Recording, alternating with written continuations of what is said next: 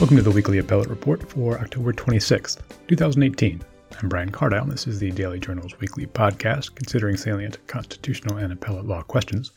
Earlier this month, a United Nations panel of scientists issued a special report describing as more dire than previously thought the likely effects of climate change, and particularly worrisome that its most cataclysmic impacts can be expected sooner than they'd imagined, many within the next couple of decades.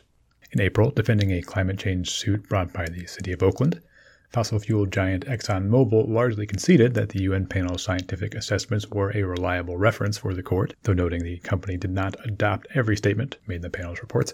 For its part, the Trump administration's State Department accepted the UN report's summary for policymakers, though diplomatically stressing that such acceptance did not represent an endorsement, though in August, the administration's National Advisory Traffic Safety Administration stipulated that, assuming business as usual, global temperatures will rise 7 degrees Fahrenheit by the end of the century.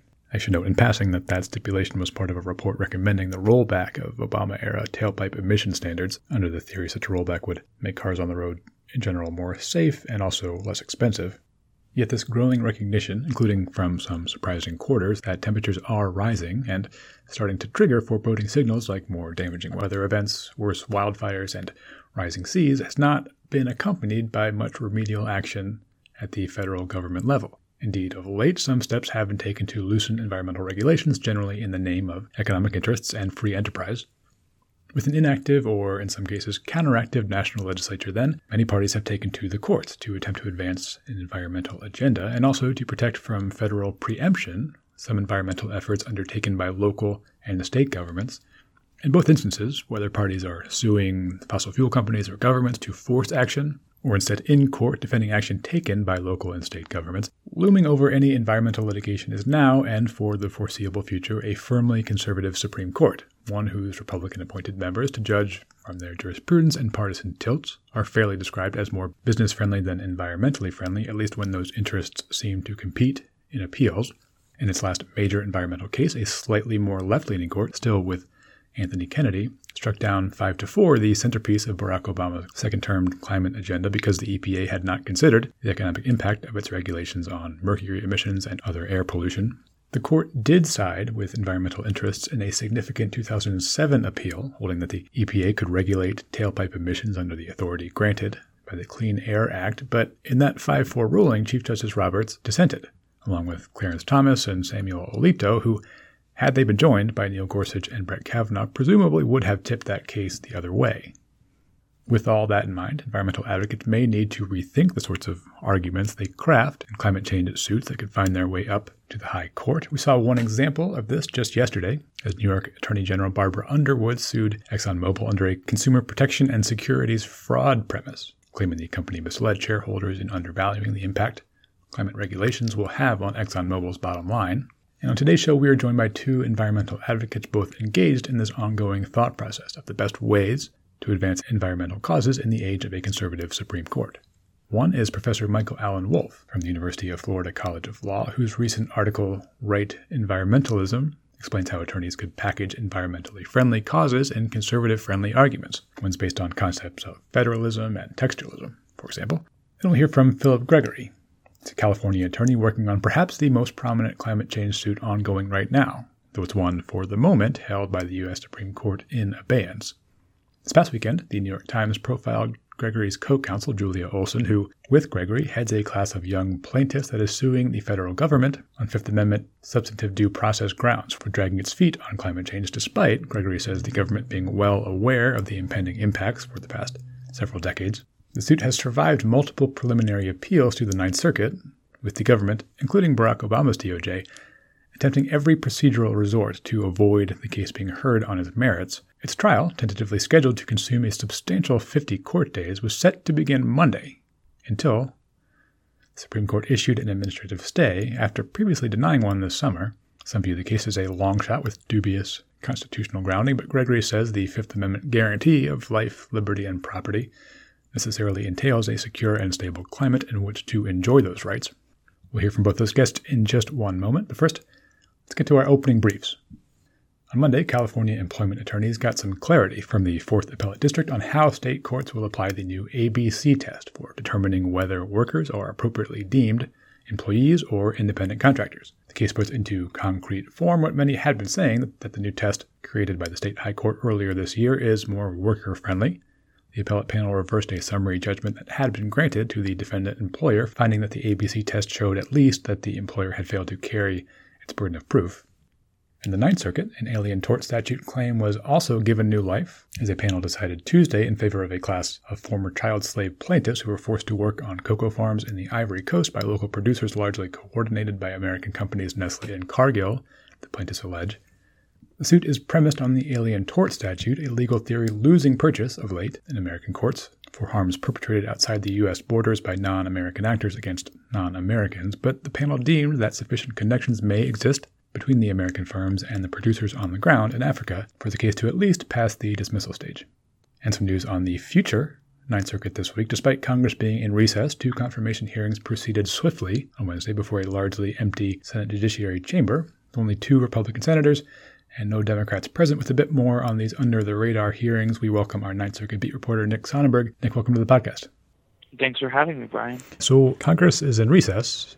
So, how are these confirmation processes for these two Ninth Circuit appointees going forward with essentially nobody there? Um, yeah, it's certainly an interesting development. As of now, the Senate Judiciary Committee has technically met twice while Congress is in recess to consider federal judicial nominees once on October 17th and more recently on October 24th. It's somewhat unprecedented. Dianne Feinstein, the ranking member of the Democratic uh, side of, of the committee, has objected strongly to the decision by Chairman Chuck Grassley to move forward with these hearings, saying that it's completely unprecedented to move forward in a congressional recess when the minority party doesn't agree to such meetings Grassley is justifying his decision to move forward by saying that Feinstein repeatedly requested throughout September and October to delay scheduled hearings, something he agreed to, and because she repeatedly requested postponement and continues to request postponement, he's decided to move forward when most senators are home campaigning uh, most senators not being there. So who who was there at the proceedings, and could you tell me a bit about uh, how they went? So on the uh, 24th, two Ninth Circuit nominations were under consideration, and only two senators uh, showed up. Idaho Republican Mike Crapo chaired the uh, hearing in Grassley's stead, and uh, Utah Republican Orrin Hatch was present. The hearing lasted only 20 minutes, at least for the circuit nominees, and Crapo was the only one to actually ask questions. Uh, Hatch was there, offered a few congratulatory remarks, but inquired nothing of the two nominees. And just one last one who are these two nominees? Eric Miller is the chair of Perkins Coie's appellate practice in Seattle, uh, he was nominated amid some controversy uh, in July to a Ninth Circuit seat. Both Senators Patty Murray and Maria Cantwell, Democrats of Washington, have said uh, have come out in opposition to his nomination. Neither of them, to my knowledge, have commented publicly on his qualifications or credentials or ideology, but are upset about the consultation process. They say that the White House rushed forward without allowing them time to consider the nominee. White House and Grassley have refuted that characterization. And the other nominee is an Arizona pick uh, for the Ninth Circuit. She is a magistrate judge, Bridget Shelton Bade. There had been lots of negotiations over an open seat in Arizona, extending over, I believe, a two year period, when senators, the late Senator John McCain um, had some objections to people the White House was pursuing, but it looks like before he died, he gave his blessing to this nomination. Jeff Flake has also expressed support, and so it looks like Judge Bade will not face much serious opposition, at least from Republicans going forward. Uh, Nick Sonnenberg, our Ninth Circuit beat reporter. Thanks, Nick, for hopping on. Appreciate it. You bet. Thanks for having me.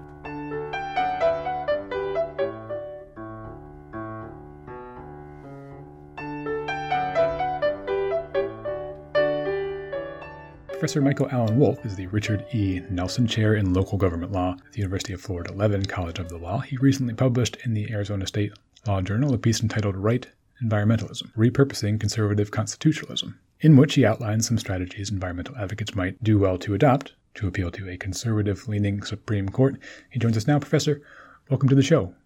Thank you. Thank you so much. Okay, so uh, the general conceit behind your article is that environmental advocates now, over the next 10, 20 years, are likely to meet with a firmly conservative Supreme Court. So you write that advocates, environmental advocates facing a more right leaning court will need to get creative with the way in which they present arguments that could appeal to the justices. In particular, your, piece suggests some ways in which those advocates could use established principles of conservative jurisprudence, firmly espoused by right leaning justices, to, to reach judicial outcomes that benefit environmental causes.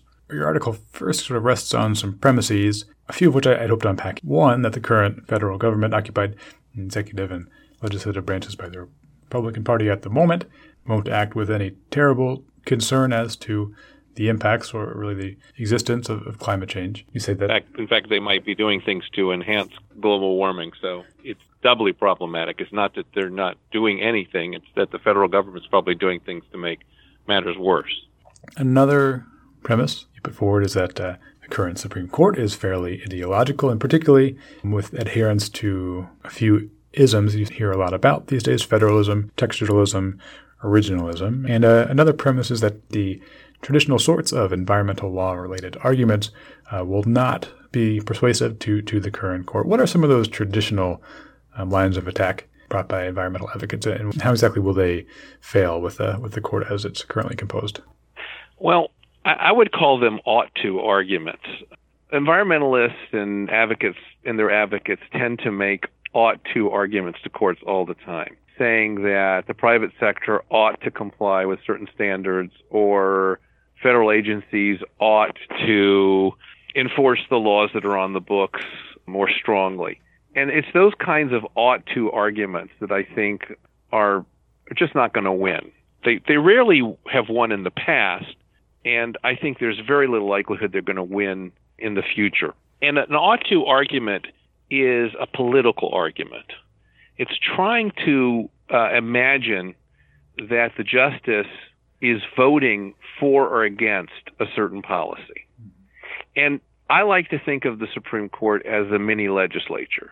And I know that goes against a sort of an idealized version uh, of the courts, uh, particularly the United States Supreme Court, but I think it's a much more realistic version. And and and thanks to cases like Bush v. Gore, and thanks to confirmation hearings like the one we just went through, I don't sound like a radical when I say something like the Supreme Court is the political body. But I like to think of them as a legislature. And I think so many arguments in the past, over the past 30, 40 years, these ought to arguments are really arguments that are made to the members of this mini legislature that they ought to support a certain policy. And it's a really a political argument. Now, if it's a question of winning a political argument, if it's a question of whether environmentalists are going to win in these arguments, the, the answer is clear. They're not going to win these arguments. As Richard Lazarus pointed out years ago, there there has never been, you know, there has not been a committed environmentalist on the United States Supreme Court since Bill Douglas retired. So eh, there's nothing in the background of any of the justices that we have or many of their predecessors that would indicate they were strong environmentalists. So if you're acting, if you're asking them to t- make a positive vote, a politically based vote on environmentalism and sustainability, it's a losing proposition. So what I'm suggesting instead is that the court, you want to appeal to their ideological side and not to their political side. These are nine highly intelligent people. You can't fool them you can't try to disguise uh, an environmentally friendly policy as business friendly. They're not, they're not gonna they're not gonna fall for it, and we don't expect them to fall for it. But they choose so few cases nowadays. Just a few dozen civil cases are decided by the high court that it's easy to speculate that they choose high profile cases and they choose cases that are appealing to them from an ideological perspective, like this would be a good case based on my federalist principles or textualist or originalist or libertarian principles. And so that's the opening that I, I, I would wish, I would hope that environmental advocates would try to, to go for. Okay, to help illustrate the ways in which some recalibrated conservative based arguments could be successfully posed to a, a more conservative court to affect some environmentally friendly outcomes, you paint a few illustrations, a few hypothetical scenarios. The first one deals with the way in which a, a state might go about seeking to compel companies within its borders, natural gas fracking companies, to compel them to, to just say, to disclose the, the types of chemicals that they put into the ground. A natural enough state law, perhaps, but one you could envision that the EPA under the current administration might uh, seek to preempt, ostensibly perhaps mm-hmm. to protect the proprietary rights of those companies. So, say the EPA writes a regulation preempting that law, saying the state, state can't force disclosure of those chemicals, the state would then sue. Then walk me through the argument here. It seems to proceed along sort of federalist uh, federalism lines, right? Right. So it, it, it would be a standard uh, preemption argument that the government would make. And I, in my article, I cite specific provision of the Energy Policy Act of 2005, which describes underground injection, and they, they could use the fed, the federal agency, could the EPA, could use that as their hook for the preemption of a state law, of an environmentally uh, friendly state state law re- uh, requiring the uh, companies to um, reveal the contents of this fluid. Now, what I'm arguing is, what I'm saying is that the advocates for this state statute should make an anti-preemption argument. Now, the again, the ought to argument is you ought not preempt this statute because it's really there for the public interest. It's really there to protect us. We don't know what chemicals are used, and the chemicals, these fluids do spill and they cause groundwater pollution, et cetera, et cetera. That's an ought to argument. I don't know that the current set of justices who form the majority of the Supreme Court are going to buy that kind of ought to argument. But you might be able to appeal to them based on a an anti preemption argument. Um, several of these justices are Federalists. They're very strong Federalists. And I don't mean Federalists in the sense of the Federalist Society, which is really a libertarian organization, uh, you know, according to their website. But I mean Federalists that believe in the principle of dual sovereignty. And they're not sure really that the state is not as important, that the state government is not as important as the federal government. You know, the belief that the states created the federal government under the original Constitution. Now, this happens to be an argument that I don't believe. As an historian, as a lawyer, I don't believe this argument. But it is an argument that should be made in order to win the case. In order to protect this valuable statute, the argument should be made the federal government doesn't necessarily preempt the uh, state government in this case, and that states, qua states, are very important, and that a court should think seriously about telling a state legislature that they are overstepping their bounds unless it is clearly a conflict with a federal statute. So that's the kind of argument I'm talking about making. I might not believe that principle. I might not believe the uh, underlying principle of dual sovereignty and state sovereignty. But that doesn't make a difference. I'm trying to win a case. Sure. And, and like you say, in each of these scenarios that you, that you set out, you also cite some language from previous Supreme Court cases written by uh, mm-hmm. conservative justices. Here, you cited one uh, passage written by the Chief Justice about how he finds that states do perform many, many vital functions. The Constitution specifically expressly authorized the federal government to, and so that would seem to reflect his respect for the state's ability to, especially maybe in this context with, with uh, health and safety um, at issue, uh, respect their ability to, to regulate here. Yeah, I mean, we can count on the Chief Justice. I could cite a couple of cases in which the court he has articulated this principle, but also um, Justice Thomas, for example, has expressed extreme skepticism about certain forms of implied preemption, and he wants to see that you know he's more comfortable with express preemption. He's not so comfortable with the outer reaches of what we call purposes and objectives preemption. And again, take advantage of that I mean, if you think about it purely in in in a number in, in terms of numbers, if we could say that in some of these cases we could count on getting four votes, that environmentalists could count on getting four votes, all you need is one more vote, is one more vote, and that and that doesn't even have to be that doesn't have to be a justice who joins the opinion. These this is a court that loves to write concurring opinions. In fact, sometimes justices who are in the majority or join another dissent file their own concurrence with that dissent or with the majority opinion.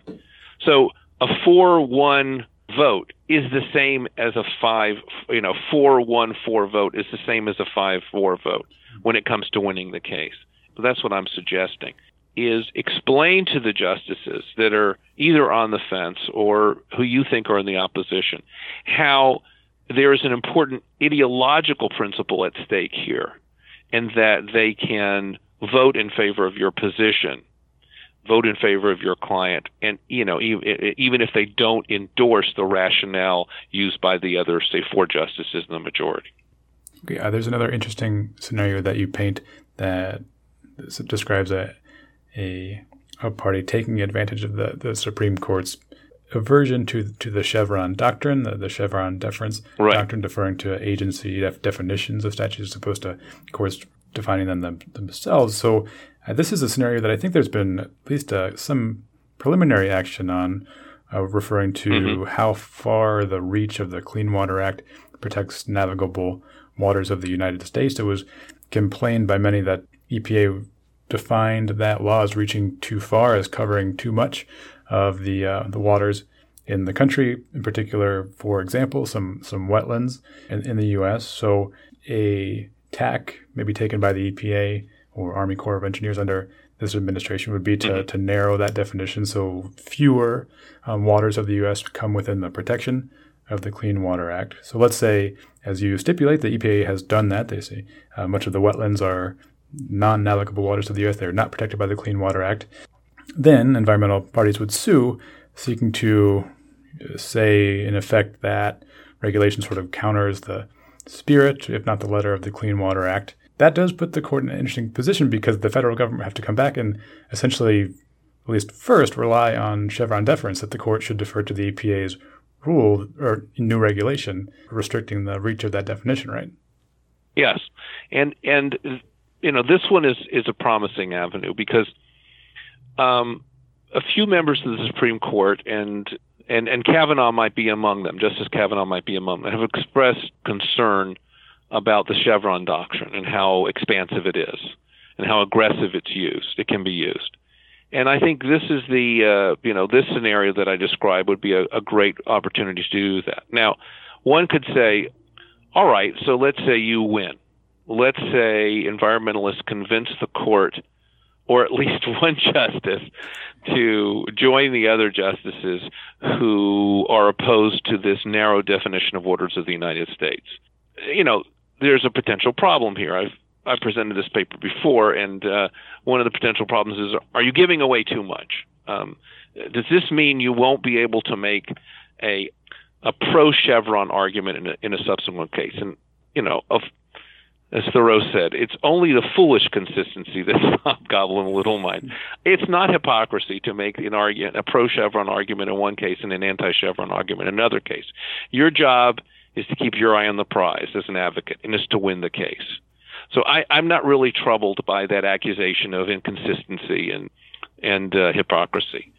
The, if you can take advantage of uh, skepticism that Judge Gorsuch, now Justice Gorsuch, has articulated, that Justice Scalia had articulated, that Justice Thomas has articulated. If you can take advantage of that skepticism, I suggest that you do that. Then the other answer is okay, so fine. So let's say you win and the court strikes down this new regulation, this new interpretation of waters of the United States by the, the uh, Corps and the EPA.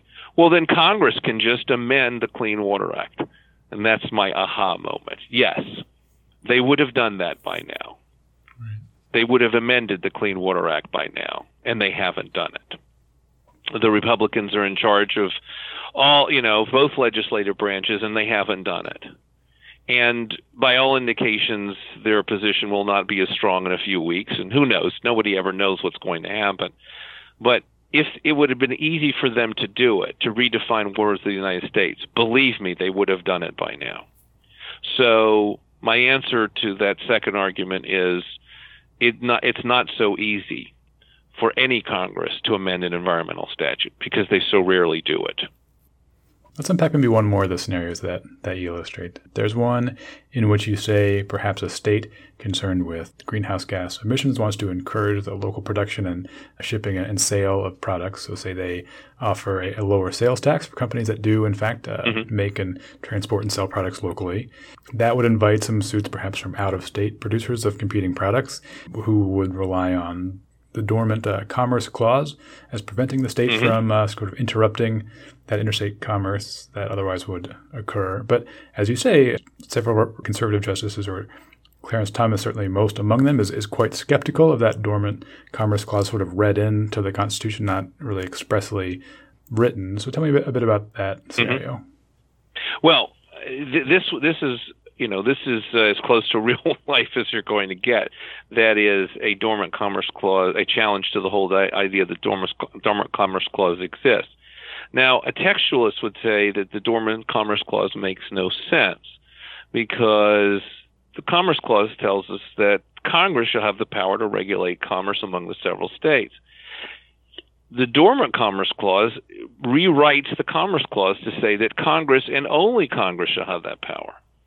So anybody who you know who like Justice Scalia would take out the dictionary first to resolve the case would say, you know what, I don't even see these words here, and that's not what the text says, and that's not what the ratifiers understood the Constitution to mean. So Justice Thomas and Justice Scalia, when Justice Scalia was alive, they didn't even call it the Dormant Commerce Clause. They called it the, they called it the Negative Commerce Clause. And whereas Justice Scalia said, "I'm I I don't think this exists, but I I will follow precedent, just not expand the notion. Justice Thomas has said, I don't think it exists, and I won't even vote to recognize the doctrine. And there was an environmental case, United Haulers, in which those two votes were used by a majority that was cobbled together by the Chief Justice in a, you know in a waste disposal a case involving waste disposal that favored a local government. Now, there, uh, Justice Gorsuch has expressed skepticism about the Dormant Commerce Clause, and I wouldn't be surprised if our newest justice also had, because he is such a strong textualist, would also have a problem with the Dormant Commerce Clause. So, uh, once again, you get a pro environmental protection outcome at the expense of a doctrine that some of the more conservative Supreme Court justices have, have expressed discomfort with.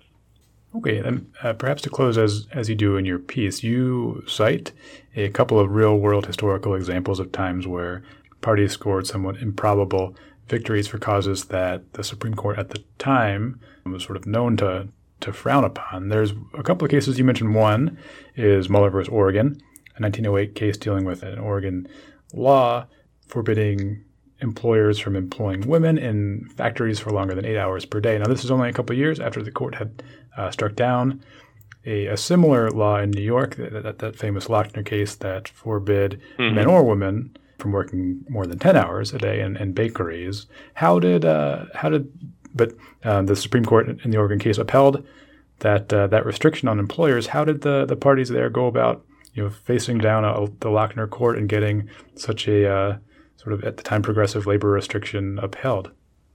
Well, it's a fascinating story, at least as an historian. I think it's a fascinating story. Um, uh, Muller versus Oregon, those lawyers who think back to a law school, they'll remember it's the case that's most famous not for anything that was stated in the case, but for one of the briefs, because this is the brief that gave us, this is the case that gave us the brand, the Brandeis brief. Now, uh, when I teach this case, I always say it really should be called the Brandeis Goldmark brief. Who was Goldmark? Goldmark was Brandeis's sister-in-law. She worked for a reform organization, the National Consumers League. And this was a national organization that was very active in a number of liberal causes, uh, including labor regulation, re- regulation of wages and hours for workers. The um, organization, the National Consumers League, was headed by a woman, Florence Kelley, a, a, a female lawyer. And Josephine Goldmark was one of the people who worked for her. It was very important in the organization. And I always like to stress this when I talk about the case because it was a case that was brought by a national reform organization that was headed by professional women. They wanted to have Louis Brandeis, the most famous progressive lawyer in the United States at the time, They wanted him to to handle the case, and the whole strategy behind the case was to have a wedge into the law in, into Lochner. That Lochner was such bad news for advocates of good working conditions, of sound working conditions, because the Supreme Court had basically vetoed the unanimous decision of the New York legislature to limit the hours of, of workers in uh, bakeries. Now we can argue and back and forth as to why that statute was passed, but it, but the effect of that st- the effect of the case was to give anybody pause about passing legislation limiting the hours of workers. So Florence Kelley and her allies, their idea was they needed a wedge into this wall. And the wedge that they sought was this Oregon statute that protected the rights of women workers in certain industries. And again, I like to stress these are professional women who were championing, who are trying to defend an Oregon law that gives special treatment to women. They went to Brandeis, and Brandeis said he would take the case as long as he could argue it and as long as he could make the arguments that he wanted to make. And they went along with that deal. Working with Josephine Goldmark, he charged her to put together a research team. And what they wanted to find, they wanted to find statistical medical information, not from just from the United States, but from all over the, the world, the industrial world, showing that laws limiting the working hours of women in industry were needed because of the different physical makeup of men and women. Women were the ones who had babies. Women were the ones who were allegedly weaker, et cetera, et cetera. And again, I, am saying this is not a man who wrote this brief. This is a man and a group of women who wrote this brief, professional women. They knew that if they made a leftist argument to the Supreme Court that just three years before had said that New York statute was unconstitutional, they knew they would lose. There was only one member of the Supreme Court who was no longer on the court three years later. They knew they would lose. So they decided to lead with their right, not with their left. The argument they made was very appealing to conservative, sexist justices. They said women are weak, women are the ones who bear the children, women need the protection of the state, and they need this kind of statute. And the Supreme Court majority, they bought it hook, line, and sinker. And they specifically cited in a very long footnote, they cited the Brandeis Goldmark brief. It was right on target. Now, I'm not saying this is perfect because later on, advocates for women's rights like Ruth Bader Ginsburg, they had to deal with the legacy of Muller versus Oregon. But I think we'd have to be naive if we would say, and although people have said it, to say that without Muller versus Oregon, they would not have to con- have had to contend with sexism in the judicial branch. I think that's a foolish statement. It would have been there anyway. It's just that they had some ammunition that they would not have otherwise had. That is, the right had some that that is not the right, but sexists had some more uh, ammunition given that opinion. So yes, there is a I can't say this strategy is is going to work in every case and it's not going to have some negative ramifications. But Muller versus Oregon is a good example of how leading with the right can lead to a left outcome. Um, if I could, I'd just like to ask you a question about the, the second example you give too, if, uh, if mm-hmm. you have mm-hmm. time. The other example that, that you cited is a case about 10 years later, Buchanan versus Warley. Another mm-hmm. interesting one dealing with where the, the court ended up striking down a local ordinance that forbade blacks from moving into majority white neighborhoods. And this is still in the era where most folks on that court were around when separate but equal from Plessy v. Ferguson was affirmed. So how did the parties there go about reaching uh, that that outcome? Again, I think it's a, this is a fascinating case. This is a 100 year old case. It was decided actually now 101 years old. And it was a case in which the city of Louisville had adopted, like other cities in the South, in the border states, had adopted racial zoning, saying that that white people could not sell to non-whites in certain neighborhoods and non-whites could not sell to whites in certain neighborhoods. And it was really it was an interesting fact pattern because what had happened was the whole idea of the lawsuit was brought by an African American uh, activist who was the president of the uh, city's NAACP chapter, the first president. And what he did was he arranged to purchase a resident from a white real estate agent. So The African American's name was Warley, and the white owner of the property was Buchanan. The case is Buchanan versus Warley. And the idea was that they put a contract provision in there saying that Warley will buy or pay for the lot only if he could legally occupy the house on it. He knew full well that he couldn't legally occupy it, so they set up a lawsuit. And that's exactly what they did. And so the lawsuit was set up, and so the white landowner is trying to force the African American to go through. Well, you know, it looks like he's trying to force the African American to go through with the deal. The African American says, "Oh no, I can't occupy the house because I just discovered that this ordinance exists." Well, there were actually two briefs in this case for the winning side. The first brief made led from the left with an equal protection argument. This is a violation of the equal protection rights of African American homeowners. It treats people differently. It creates, it, it sustains the um, uh, second class citizenship, et cetera, et cetera, et cetera. Good old, what I would call liberal leftist argument. Well, as as you mentioned, it was just a few years ago that the court said separate but equal is not unconstitutional, and this was a statute that created a separate, supposedly, in equal situation with housing in the city of Louisville. The other brief that was done by the National NAACP, the other brief led with the right. It led with a private property rights argument. They knew that this Supreme Court, who had just nine years before said separate but equal is okay, even though they knew it was separate but unequal, they knew those justices would not bite with the left argument. They figured they might bite with a private property rights argument. And they made the argument. This violates the fundamental rights of landowners to sell property to whomever they want, to basically to recoup their investment in this very important piece of property. And sure enough, it's the argument that won.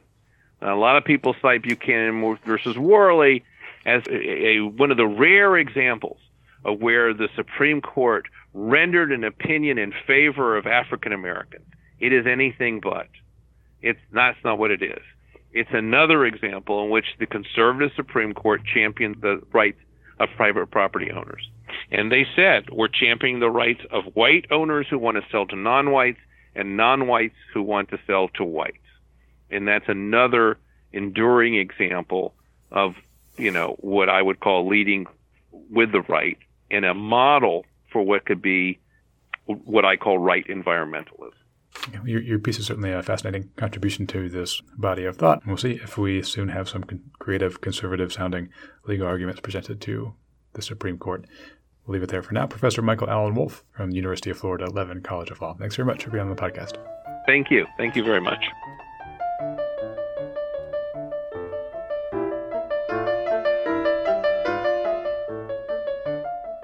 Philip Gregory of Gregory Law Group is co counsel for a group of young plaintiffs suing the federal government for not doing enough to fight climate change and ensure they'll grow up to inherit a habitable country and planet.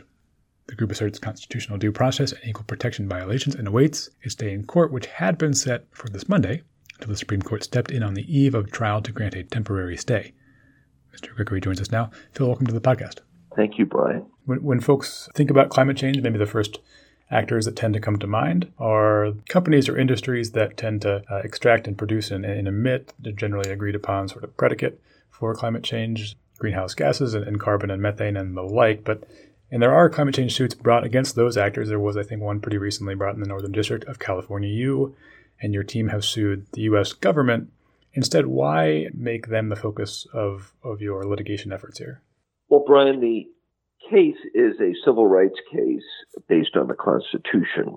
Uh, the cases to which you refer are were cases for monetary damages brought by uh, governmental bodies against the fossil fuel majors for the costs those governmental bodies will incur as a result of the nuisance created by the fossil fuel majors. Our case is uh, completely different. It's that the federal government has known, uh, certainly since 1965, that through the uh, emitting fossil fuels in a business as usual fashion, children now and future generations will face a uh, climate change catastrophe. And yet our federal government has not only not taken steps to control and scale back fossil fuel emissions, but has continued to put its foot on the throttle and essentially have emissions such that in the next 20 to 30 years will present our youngest generation and with a uh, nation where the climate problems are similar to what we're seeing in these recent hurricanes, for example. It's a nation I don't want to leave to my children or grandchildren, and I'm surprised that anyone would permit such a fossil fuel system to continue to exist. You claim the government is violating a group of plaintiffs, you're group of young plaintiffs, Fifth Amendment rights to due process, and including their Fifth Amendment right to have a, a stable climate system that is uh, able to sustain life.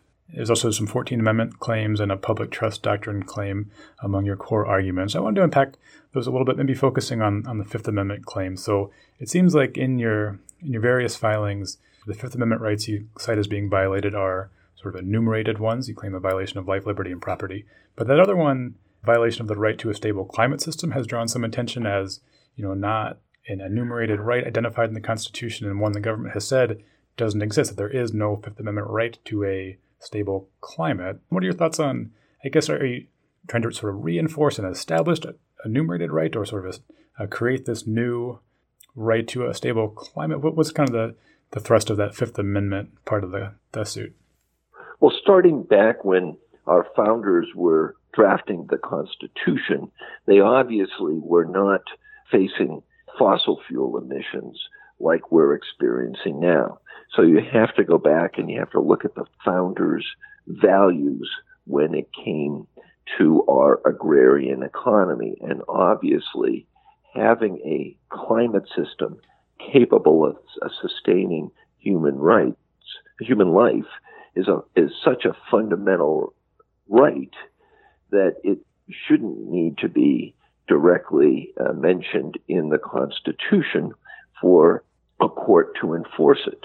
And what we have here that's evolved certainly starting since the Industrial Revolution, about whatever time frame you put it, 150, 125 years ago, what you have had develop is a systemic problem where you have the federal government depriving children of fundamental rights, and that requires a structural remedy for a comprehensive plan. So, what we to go now to bore down a little bit in the Fifth Amendment, instead of climate change, let's say we're talking about civil rights. Let's say we're talking about segregation, because for years, Congress and the president refused to address the issue of segregation. Yet the federal government was extremely involved in not only keeping segregation alive, but enhancing its problem. The court in Brown versus Board of Education and Bolling versus Sharpe obviously stepped in there and addressed those problems, but it, they addressed those problems because it was a systemic problem, much like what's occurring now with fossil fuels and climate change. Maybe just one other point there as relates to your, your core arguments. I was curious about the public trust doctrine question. I've seen in the filing sort of repeatedly argued by the government that there is no federal public trust doctrine um, that can be invoked here. Uh, what what is the fight over that specific doctrine, that idea that the, the government holds in trust of resources for future generations? Well, the public trust doctrine, again, is based on a fundamental premise that the sovereign, in this case the federal government, serves as a trustee to protect fundamental natural resources. Let's use water as an example. And uh, let's say the federal government decided to pollute all the waters in America. Well, people would say that's wrong because the federal government, as a trustee, must ensure that these essential natural resources are protected for future generations. Those future generations are akin to beneficiaries of a trust. And so the public trust doctrine says that the sovereign acts in a fiduciary capacity towards the youngest generation and future generations to ensure these essential natural resources are available for them as they come of age. Now, as you say, the case has not begun trial yet. Trial date set for the beginning of, of next week at the moment. But certainly there's been a, a lot of arguments offered by the government, first by uh, the administration of Barack Obama and now Donald Trump, uh, against your claims. Most of those arguments tend to be sort of oblique ones, not really meeting head on those constitutional claims, but more so focusing on just questions of things like sort of preliminary questions like uh, standing and redressability in particular. Basically, the thrust of that argument being that even if there are some exigent concerns with impending climate change, it's more up to Congress and the executive agencies to make laws and regulations that that would tend to ameliorate the that problem, and it's less incumbent on the courts. And in fact, it would be sort of a, a violation of the separation of powers, and it would be the courts diving into a, a political question for them to essentially, the government says, you know, make climate policy. I, I imagine that your side does not find addressability and separation of powers concerns too prohibitively problematic. What what is your your response on those uh, lines of argument? Certainly, certainly, Brian. Well, the fr- the first point to make is that the federal government, in its answer to our complaint, admits that climate change is occurring, admits that fossil fuels are the primary driver of climate change, and admits that climate change is harming Americans. And yet it says that the courts should do nothing about it because this is something for Congress and the president to address. Well, again, I'm going to come back to civil rights. Obviously, Congress and the president, when it came to civil rights in the 40s and the 50s, were leading from behind. And it took the courageous court in Brown versus Board of Education, and it took, and this is very important, it took the heroic district court justices and it took the heroic circuit court justices, particularly in the South, to issue orders requiring such public entities as school districts to develop a plan to remove segregation from such things as the schools. Imagine you're a district court judge, you're sitting in Alabama in the 1950s, and you have to enforce Brown versus Board of Education. That takes a heroic judge to do that. And right now, it is up to the third branch of government, the judiciary, to, to be courageous, to be heroic, and not to succumb to the political influences that are obviously creating policy in Congress and in the executive branch. And that's why we've brought this case in the courts. It's extremely uh, important to recognize that there is no other branch of government dealing with this, even though, as I began this answer, they admit it's a problem that is harming Americans and will soon reach catastrophic proportions.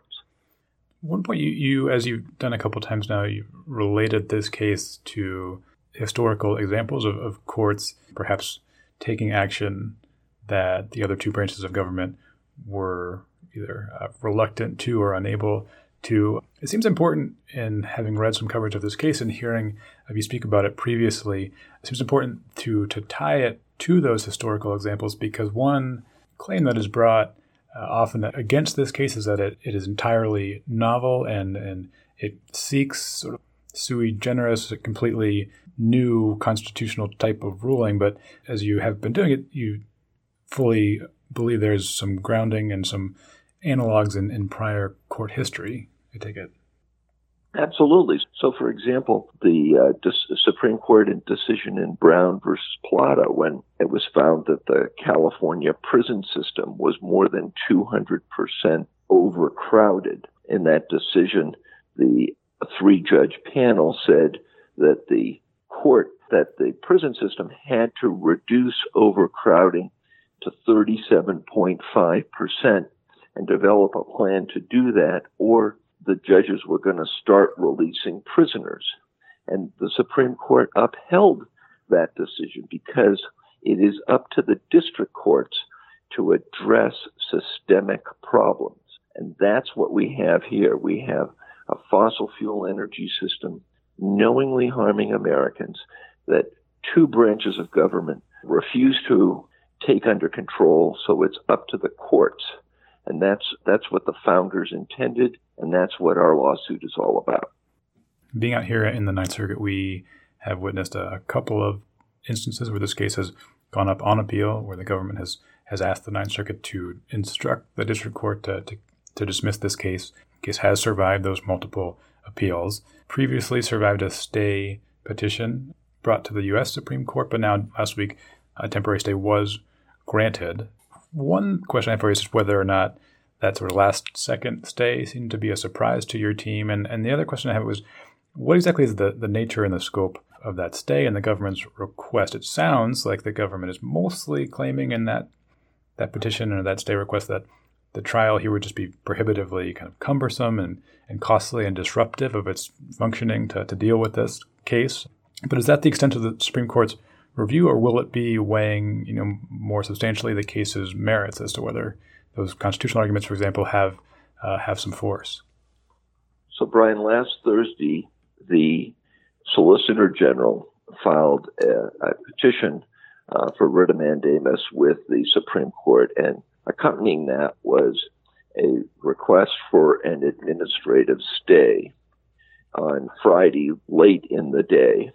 Chief Justice, who was then uh, responsible as the Circuit Justice for the Ninth Circuit, uh, issued a stay of discovery in the trial and requested that we file briefing by the following Wednesday. First thing Monday morning, we filed our response brief. And just this morning, uh, Wednesday, the uh, Solicitor General filed its reply. So the whole matter rests in the hands of the Supreme Court right now. The significance of, of that uh, requires me to make several points. First, before applying to the Supreme Court on Thursday, the Department of Justice had petitioned the Ninth Circuit for the third time for a stay and, in essence, filed its petition with the Supreme Court before the Ninth Circuit had had an opportunity to act. The other thing that's important here is that the stay that was issued is merely an administrative stay. The only issue before the Supreme Court right now is whether or not the stay should continue. And staying a trial based on what I understand from various legal scholars is unprecedented. That's never occurred. And the, the reason they say this is of concern to them is that it's making the Supreme Court micromanage cases before there's a full record uh, and the case is ready for an appeal. So, for example, in the future, the, uh, because this case is based on the trial court refusing to grant a motion for summary judgment and refusing to grant a motion for judgment on the pleadings, anytime that occurs, the Solicitor General can, in essence, file a petition with the Supreme Court and uh, file an application for a stay when the federal government is a defendant and cite this decision as precedent. When we were arguing the petition uh, to the Ninth Circuit Court of Appeals in December 2017, Chief Judge Thomas observed during the course of oral argument that if we let the federal government get away with what it was attempting to do then, the, the floodgates would be open and the Ninth Circuit would be inundated with petitions when a party loses on a motion to dismiss. Well, that's exactly what the Supreme Court should be avoiding here, opening these floodgates, whether at the circuit court level or certainly at the Supreme Court level, and should avoid setting precedent such that cases will be routinely filed with the Supreme Court seeking review of orders such as motions, denying motions for summary judgment. That is something we fear will occur in the future and we believe is uh, in and of itself grounds to deny the stay here. Yeah, I mean, this case is certainly unique in, in many ways and perhaps uniquely broad in, in its scope and perhaps requested relief. But having spent at least a, a, few months in the Department of Justice, I, you know, the government gets sued all the dang time. So if they were, and I'm sure plenty of those suits are very expensive to, to fight. So if it became, or if the Supreme Court were to, to, I guess, permanently stay this action, it would seem like it would be inviting the same sort of motion and, and a whole bundle of, of other suits that are, that are brought against the government. So. But another way of expressing the concern is the only thing the government asserts is its irreparable harm is that the Department of Justice has to spend 50 days in trial. Well, that's what the Department of Justice does. It tries cases. So not one of the agency defendants named in this case put forward any evidence that it was going to be harmed by a trial. Thus, there's no assertions that the State Department is going to be called on to leak state secrets or that somehow the president is going to be called to sit, stand, get up there, take an oath, oath, and actually have to talk subject to the penalty of perjury. There's, there's no assertions along those lines. Thus, to reiterate, the irreparable harm is merely that the federal government has to take climate science on trial and contest the climate science. And that's what they're claiming the harm is.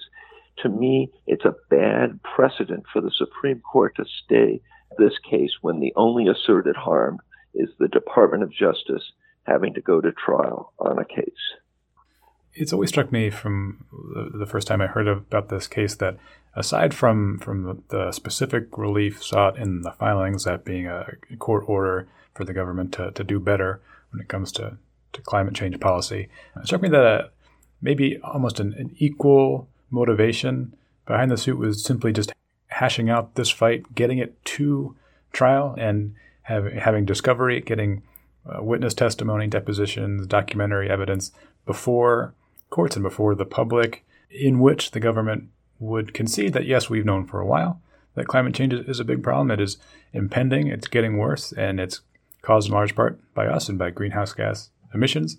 So, to some extent, I suppose there's some victory has already occurred because you've had a lot of discovery and deposed folks acting in the government. That seems, I guess, particularly important in a time when maybe the most visible parties in the government, namely the president, sort of send the, the opposite message that climate change is, is not real and not a not a problem. So I guess you know how big of a motivation was that alongside the the actual relief that that you seek?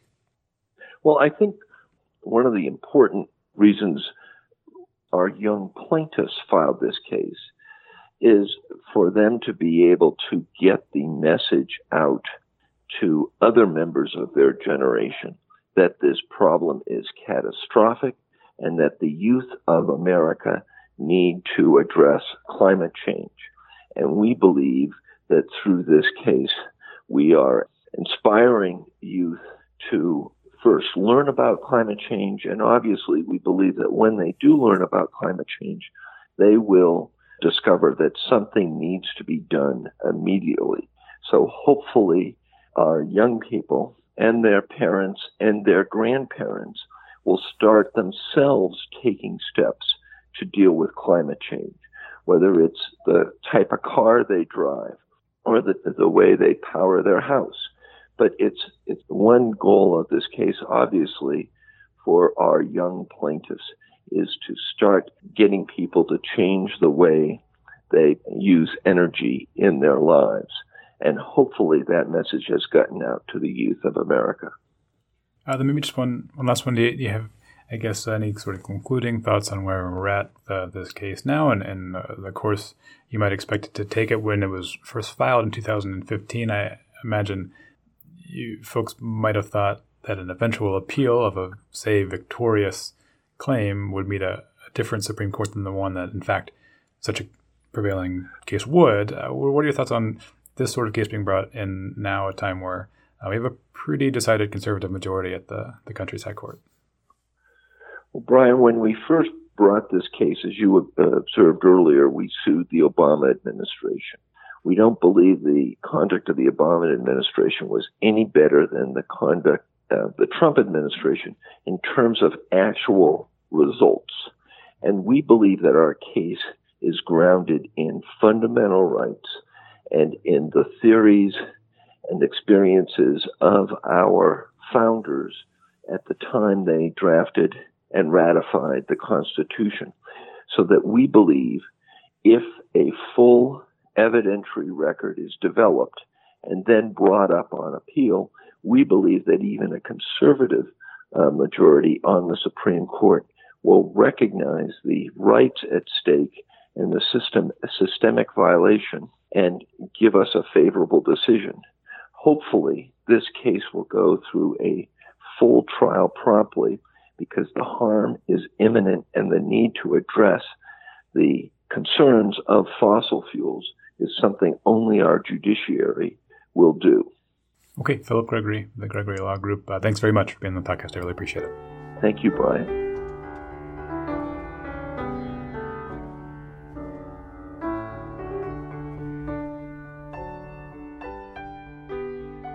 And with that, our program for October 26th is complete. Thanks again to all of my guests Professor Michael Allan Wolf, Philip Gregory, and of course, Nick Sonnenberg. Thanks also to my production staff here, principally Nick Perez. And also thanks to you for tuning in. It is greatly appreciated. Don't forget a couple of things. One hour of California CLE credit can be yours for having listened to the podcast. Just find a short true false test on the dailyjournal.com site where this program appears. Complete that, and an hour of credit can be yours. And also, don't forget to look for us on the various podcast streaming avenues that are out there. We can be found on the podcast app, and I believe just about anywhere else you get your podcasts by searching Weekly Appellate Report or by searching Daily Journal.